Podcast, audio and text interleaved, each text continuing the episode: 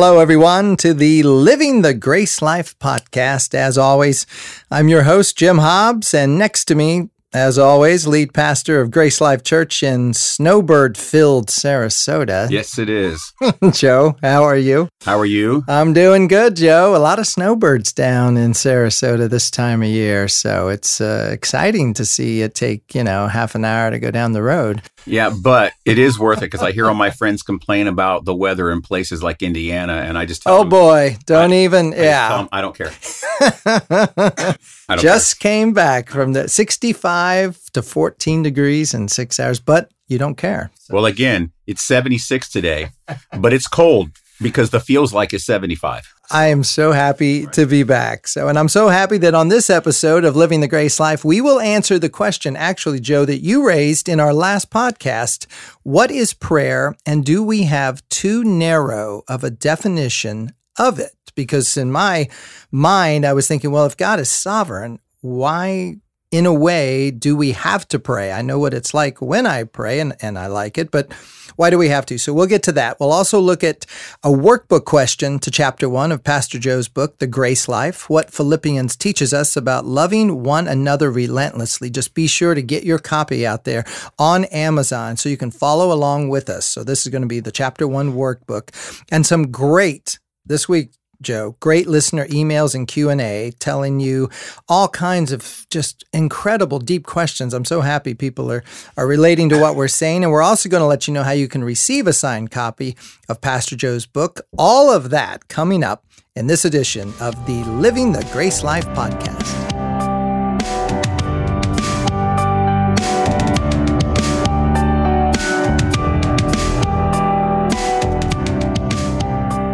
But Joe, first you you did this to yourself. You know, you did yeah, a- I know. I know. you I did do this. Does that happen to you sometimes? I always do things to myself. Yeah.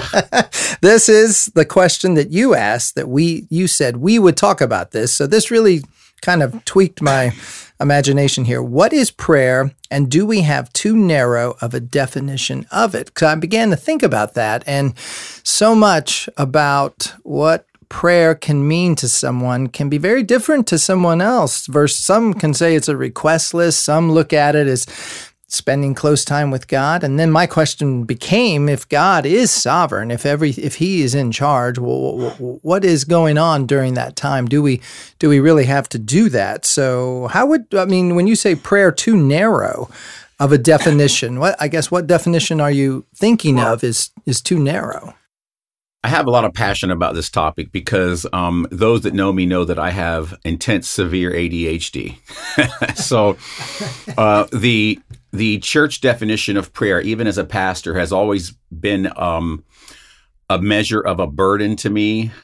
I always carried guilt when it came to prayer, even as a pastor, because I had been taught what the definition of prayer was: quiet room, head bowed, eyes closed start off with Heavenly Father, has to end with Amen. If you don't end with Amen, then it's not going to, it's like not pushing the send button on a text message, you know? And let me give you an example, just a one example, then it might be a jumping point off to a broader discussion.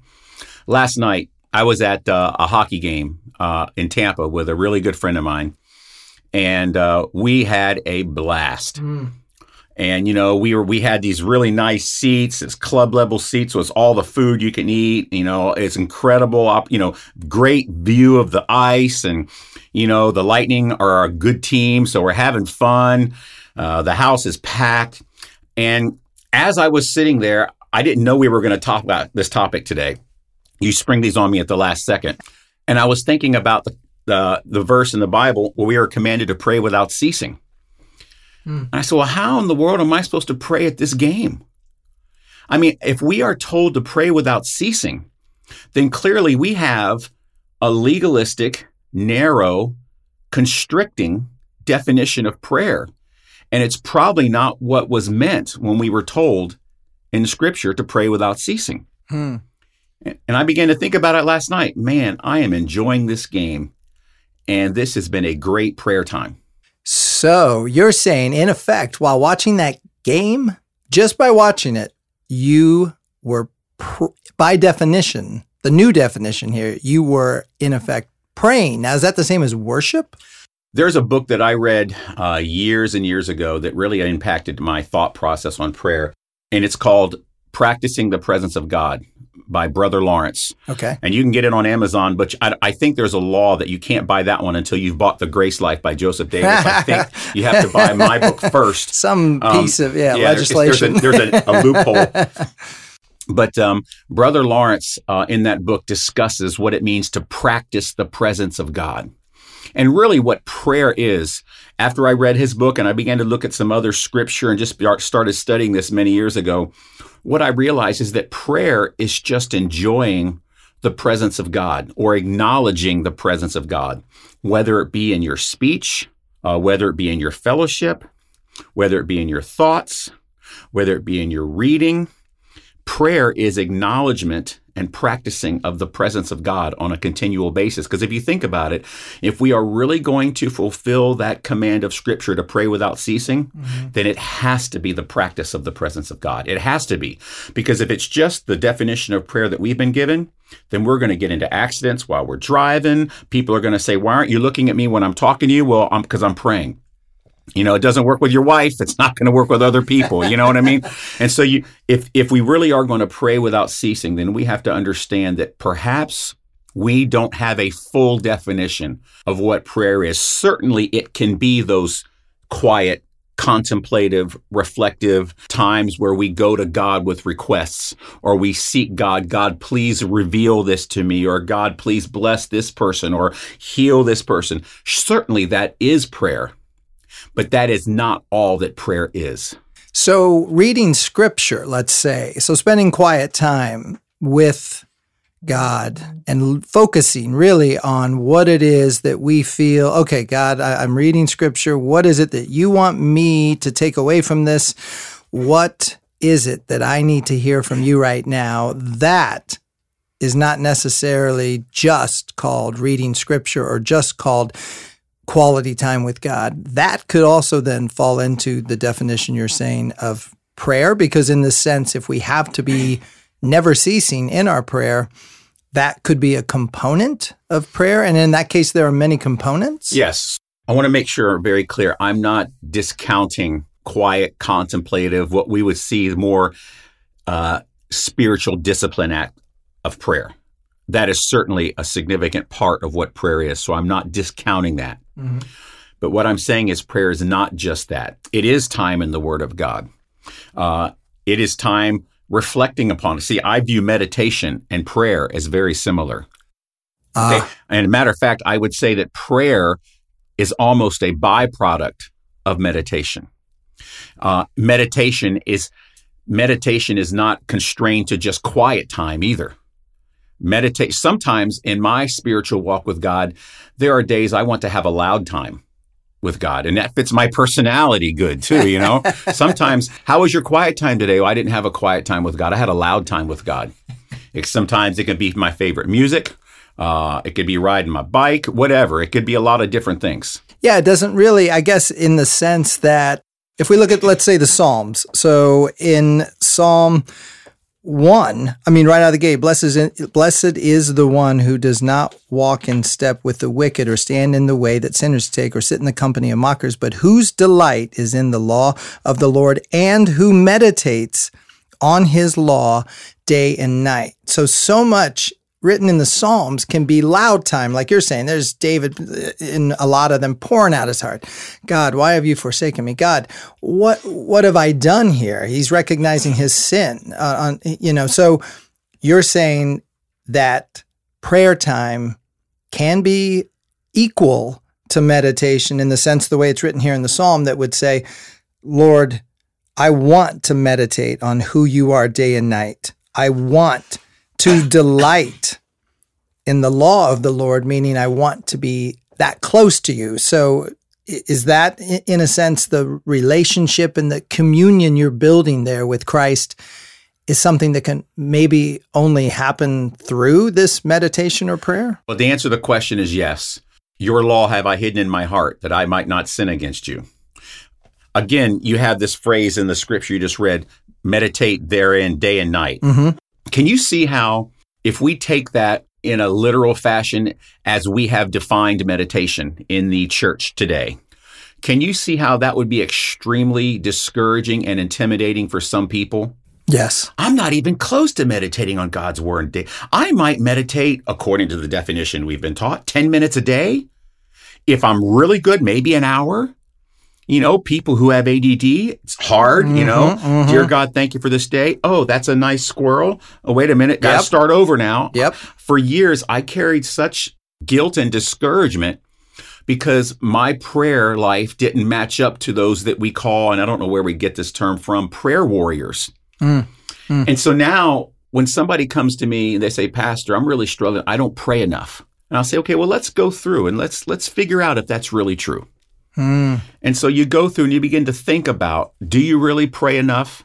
Now, if you're never thinking about God at all during your day, if you're never thinking about your connection with Heavenly Dad, if you're never speaking to Him ever, then yeah, it may be the case. But I love Ephesians 2, particularly 9. For we are His workmanship, created in Christ Jesus for good works, which He prepared beforehand that we walk into. I usually like to say that we trip over. Clearly, one of those things is prayer and meditation and time with God. And if He prepared beforehand this time, then and he's sovereign can we get away from it? So that kind of goes in, oh, then into my great... question, right? Because then why wait? I don't even have to. I not only do I not have to guilt or shame myself. Hey, I'm not praying enough. But wait, God kind of had an idea as to how much. If He knows the hairs on my head and He's already ordained this life of There's mine, so much you know, there. Like There's what? so much there. So, a couple things that we'll we'll hit on that. First of all, God's desires to be with His people. That's why the temple wasn't the best place. He had to be there because of sin.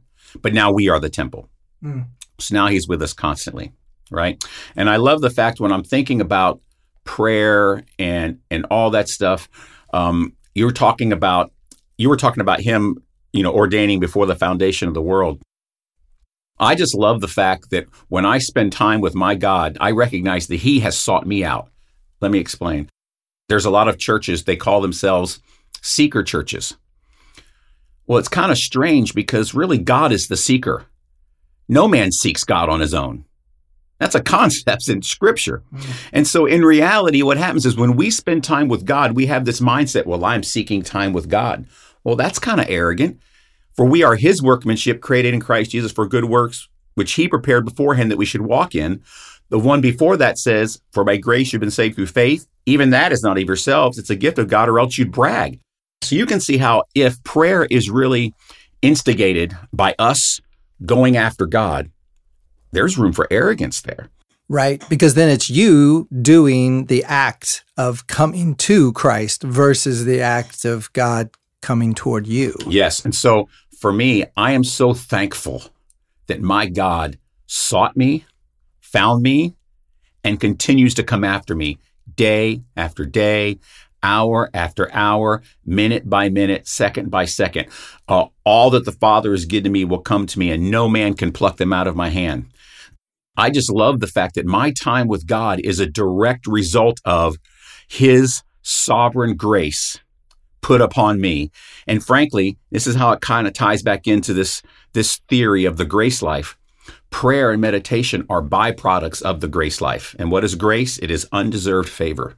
Yeah, it leads me right to the prodigal son story. I think, in a sense, the way I'm picturing what you're saying here is okay, I've lived in the case of the prodigal son. I asked for my inheritance early. Hey, dad, I know that you're uh, still alive, but I'm, let's just kind of pretend that you're dead. Give me half of what it is that I will receive. Then I go off, I squander it, I act crazy. But then in that story, he then comes to terms with his sin. He sees, oh my goodness, I there's what have I done? He turns, in a sense, he repents. He turns toward home.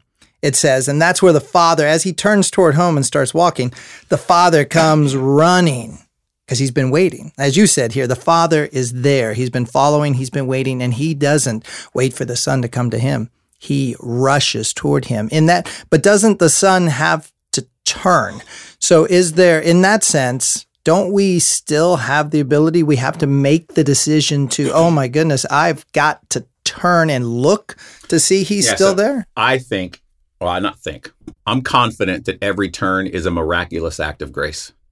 Anytime anyone turns for God or turns to God, it's not because they somehow mustered up enough gumption in their life to somehow finally, okay, now I'm going to grab hold of faith and I'm, because turning to God is really faith.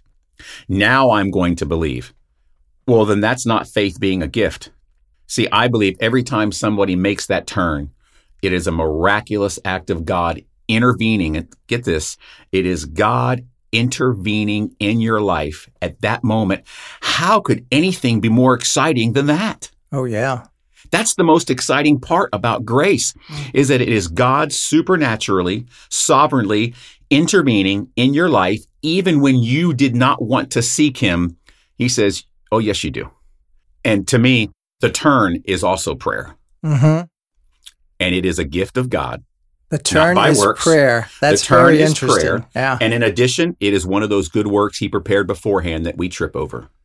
That's something that, I never thought about it that way. The turn is prayer because there's the story where Christ is walking after the resurrection and the two guys on the road and they don't know that he's standing there, you know, and they're, what do you mean, dude? Are you the only guy that doesn't know what's been happening Yeah. in this town? And then they they break bread. They oh, what do you know? It's it's Christ. He's been hiding himself from them. And then what do they do? They turn. They turn back to go back to town to tell everyone what it is that they just we just walked with the living Christ. This is unbelievable. You're saying that in that aspect, that moment of the turn is truly a moment of maybe not even just prayer or grace, but but transformation. It's it's almost all of those kind of combined in one. It's funny because I love Ephesians 2 again in the beginning. For you, we all once walked according to the course of the world, according to the prince of the power of the air, the spirit who now works in the sons of disobedience. But God, who is rich in mercy, Mm. while we were dead, Yes. quickens us and makes us alive. Dead people can't turn. Only people that are made alive can turn. Now remember, in context, that is Ephesians 2.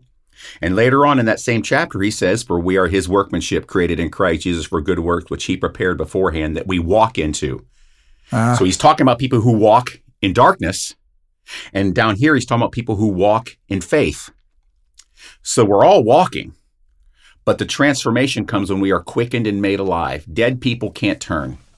Yeah, that that opens up to me a whole nother way that Paul talks about that we are in the living Christ. So in essence, this idea of us giving up our life, being totally vulnerable, intimate, and sacrificial, like we talked about, and then understanding that without Christ, we are dead.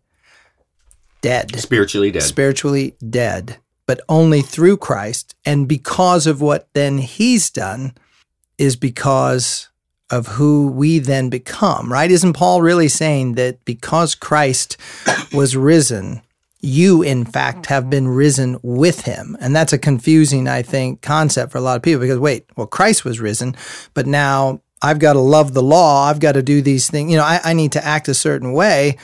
But it sounds like from a grace driven life, we look to Christ who has been resurrected, and that in and of itself is enough. Is that Well, that look to Christ is a supernatural action that we have been given the ability to do because of grace. So you say when, you know, we look to Christ, it's not because we have decided to look to Christ. Christ enabled us to look at him because dead people can't look either. See, we're not, I love the illustration. Uh, we are not like in the ocean about to drown, head barely above water. Jesus throws us a life preserver and we grab hold of it. That's not it. We did drown. We sunk to the bottom. There's no air in our lungs. And he goes down and pulls us up and breathes new life into us and makes us alive again. Jonah?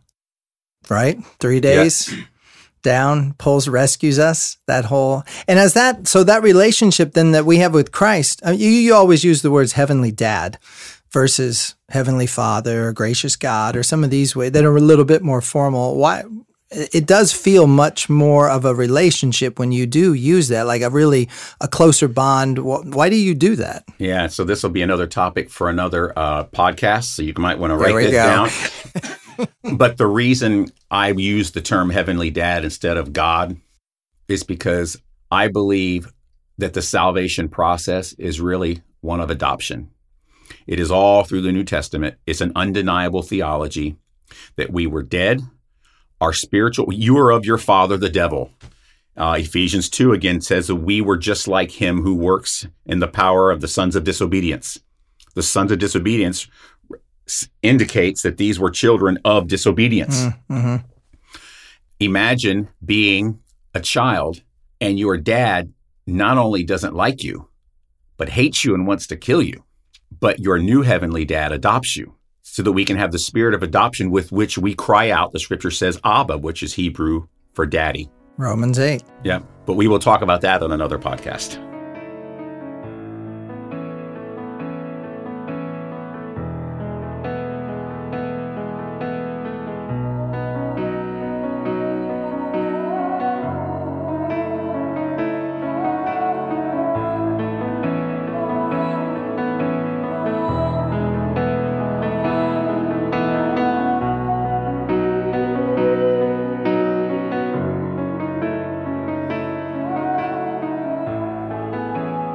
So I guess Joe, to, to wrap that up, then does we got to go back almost to the original a question that I mean, do we do we have to pray? I mean, it sounds if God like is sovereign. Do we have to pray? Yeah, I mean, I guess yes is the well. The good news is we will pray because God is sovereign. Prayer is not something we have to do. Prayer, in its broader definition that we established, mm-hmm. is something we get to do. We get to enjoy the presence of our daddy, and it is a privilege. Prayer is a privilege that those who are connected to the Father get to participate in.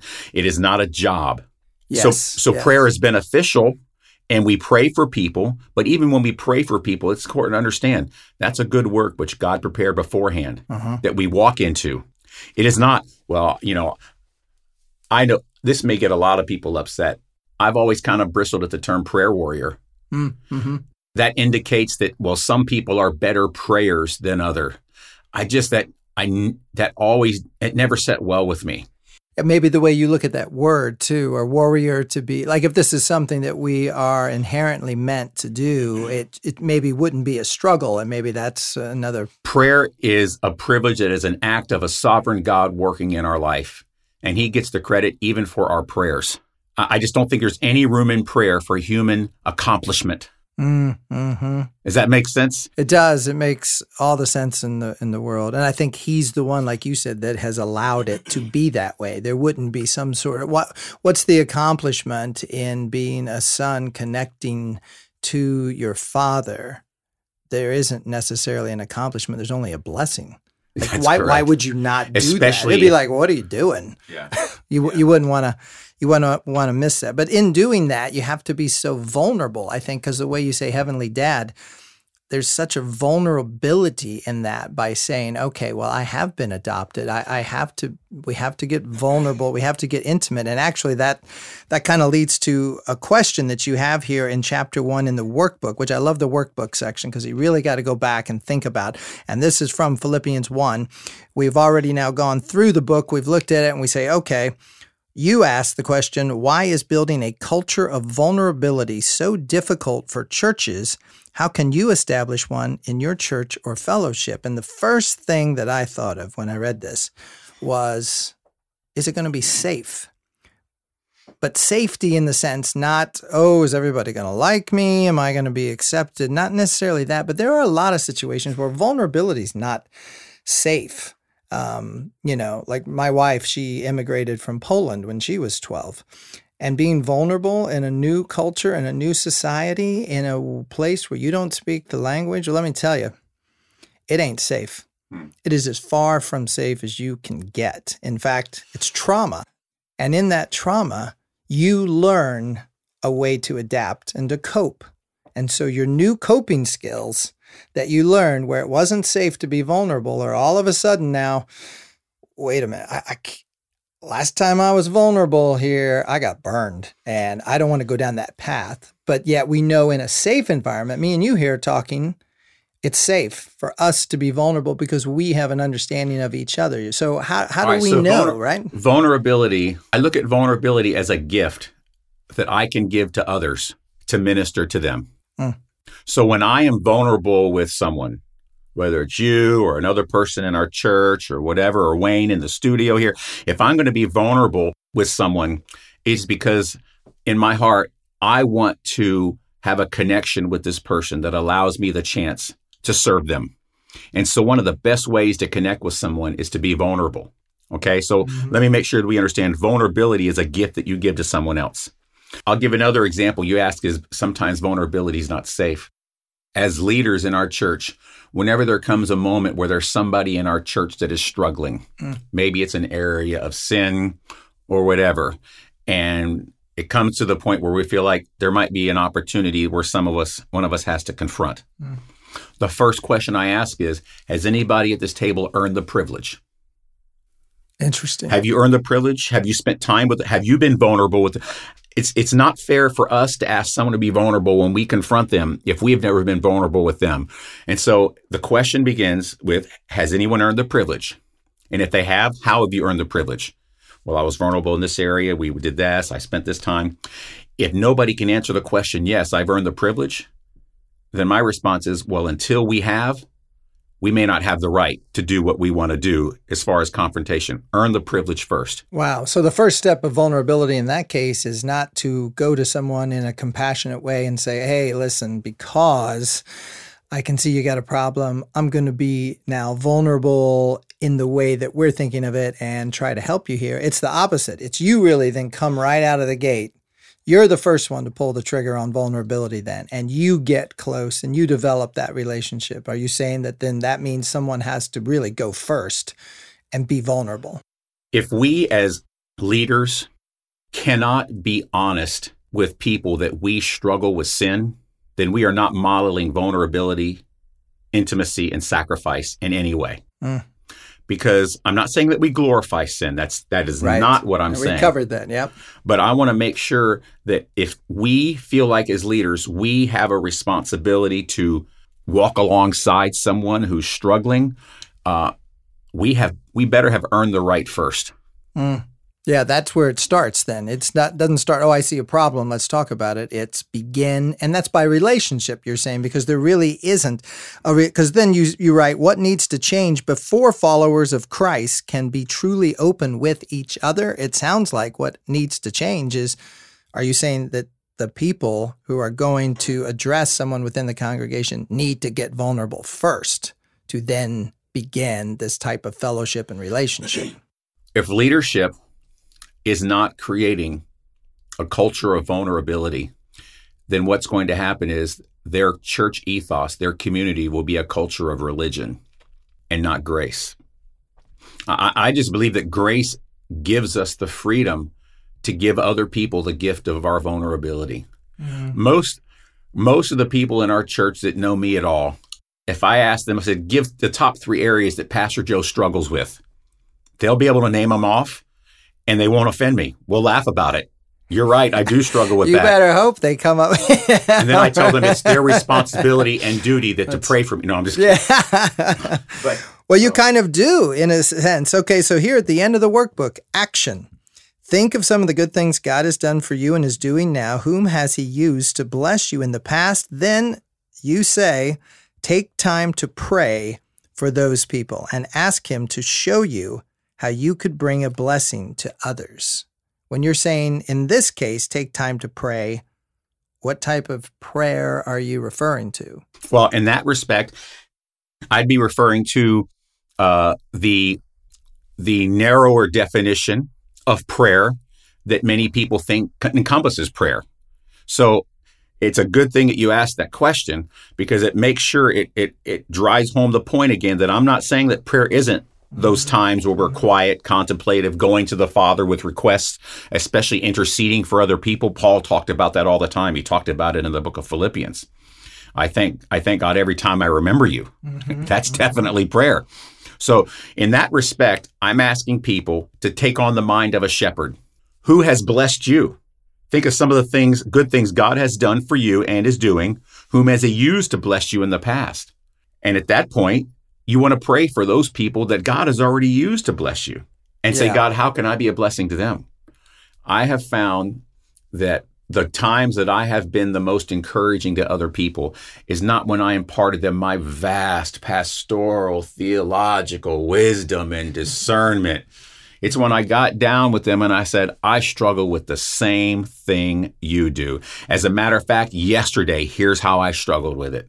And I name it Yeah. And I don't glorify it. I just say, look, I'm like Paul. The things I don't want to do, I do. The things I'm supposed to do, I don't want to do. Yeah. Wretched man that I am, I'm back and forth. And so for me, that is the culture of vulnerability that we have to produce in our churches if we're going to really understand what it means to live the grace life. Right. Yeah, there's a likeness when it comes to and understanding someone has walked this road before. You know, knowing that they've been there They and done that. Yeah, I mean, it's just you, there's only a way to relate to that type of audience. I think, especially if you've had that struggle as Jim, this well. is this is why I love. Um, we have a, a really cool recovery community in our church. This is why I love the recovery You do, community so yeah. much because they have modeled for me what it means to have non-religious vulnerability, Mm. Christ-like vulnerability in the way they interact with one another. Uh, and the stakes are high, obviously, in their lives, and they recognize that. But I've just been blown away with their vulnerability, and uh, I've been jealous of it. I've Mm. told them that. I said, Interesting. I'm yeah. jealous. I'm not jealous of your struggle and your burden, but I'm jealous of the benefits it has reaped in your life. It can, right? I mean, that's the only way I think it, you get taught to be real. And until you, and it's part of the last episode we had, seeing your sin, you know, that's the, the recovery. And I, so one of those words, recovery, that's always a struggle for me because I have had a long, long time struggle with alcohol over the years, which uh, we can talk about another show. But when I eventually went to treatment for it about 18 months ago, the well, the one everyone called me the theologian in there. You would uh, that would have not been good. I didn't know what I was talking about. But like you said, the idea that from a Christ-driven standpoint, we are going to now sit here and talk about what it is that's caused us and others all around us all this pain.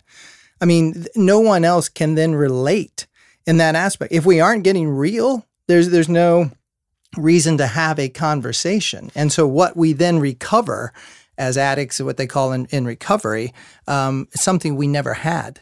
And I think there's something very biblical about that. We we never knew that life w- could be worth living or lived in a way like this. The question is can you think of those whom in your life that God has used to bless you? And my first answer to that would be the people in our recovery community. That's great. Think about that. The people in our recovery community, God has used them in big I mean, He's used other people, of course. Sure. but he- he's used them in a huge way to bless me. And so my response is to take the time to pray for those people. It's exactly what Paul did. Yeah. He says, I thank God every time I think about you. And that's prayer. And so for me, I am praying for them because when I think about the recovery community, my natural response is, man, God, thank you for my new friends. Right. Nonstop. Uh, and Yeah. It's on your mind all the time. It's so true because without that recovery piece, then, without you seeing it from their eyes, like you said, there is, you know, it's like AA or whatever. Someone will say, well, you, you know, do, do you like going to AA? The answer is, well, well yeah. And well, does that make you not drink? Well, well, no. The idea is the, the fellowship and the camaraderie. Like, The community. it's a it's a new it, it's literally a biblical story and this is probably why you're you get jealous of seeing that it is the biblical narrative condensed into this piece where we all say we're helpless uh, with this uh, addiction but all of us out there are dealing with types of addictions or habits or hangups and we're all trying to get out from under that so really the idea that we can do that only by stating how powerless and weak that we are to it that you then connect to i think and you see that vulnerability in someone because in our weakness there we are truly strong and everyone gathered in a room i mean i just left one at st armand's here in sarasota 150 people i mean it's like and everyone in there knows everyone they support everyone and there's nothing not authentic about what's going on at that meeting and when you live that open and that authentically Jim, mean, you know, it goes, changes, It goes yeah. back to what we were saying before. The turn is prayer. Mm. I tell people in recovery every time, you know, that moment that you finally decided it was time to get clean, that was supernatural. It's supernatural. And it is a result of prayer because that is connection to Heavenly Dad. So, for sure. Yeah, yeah mine was. I can relate. Mm-hmm.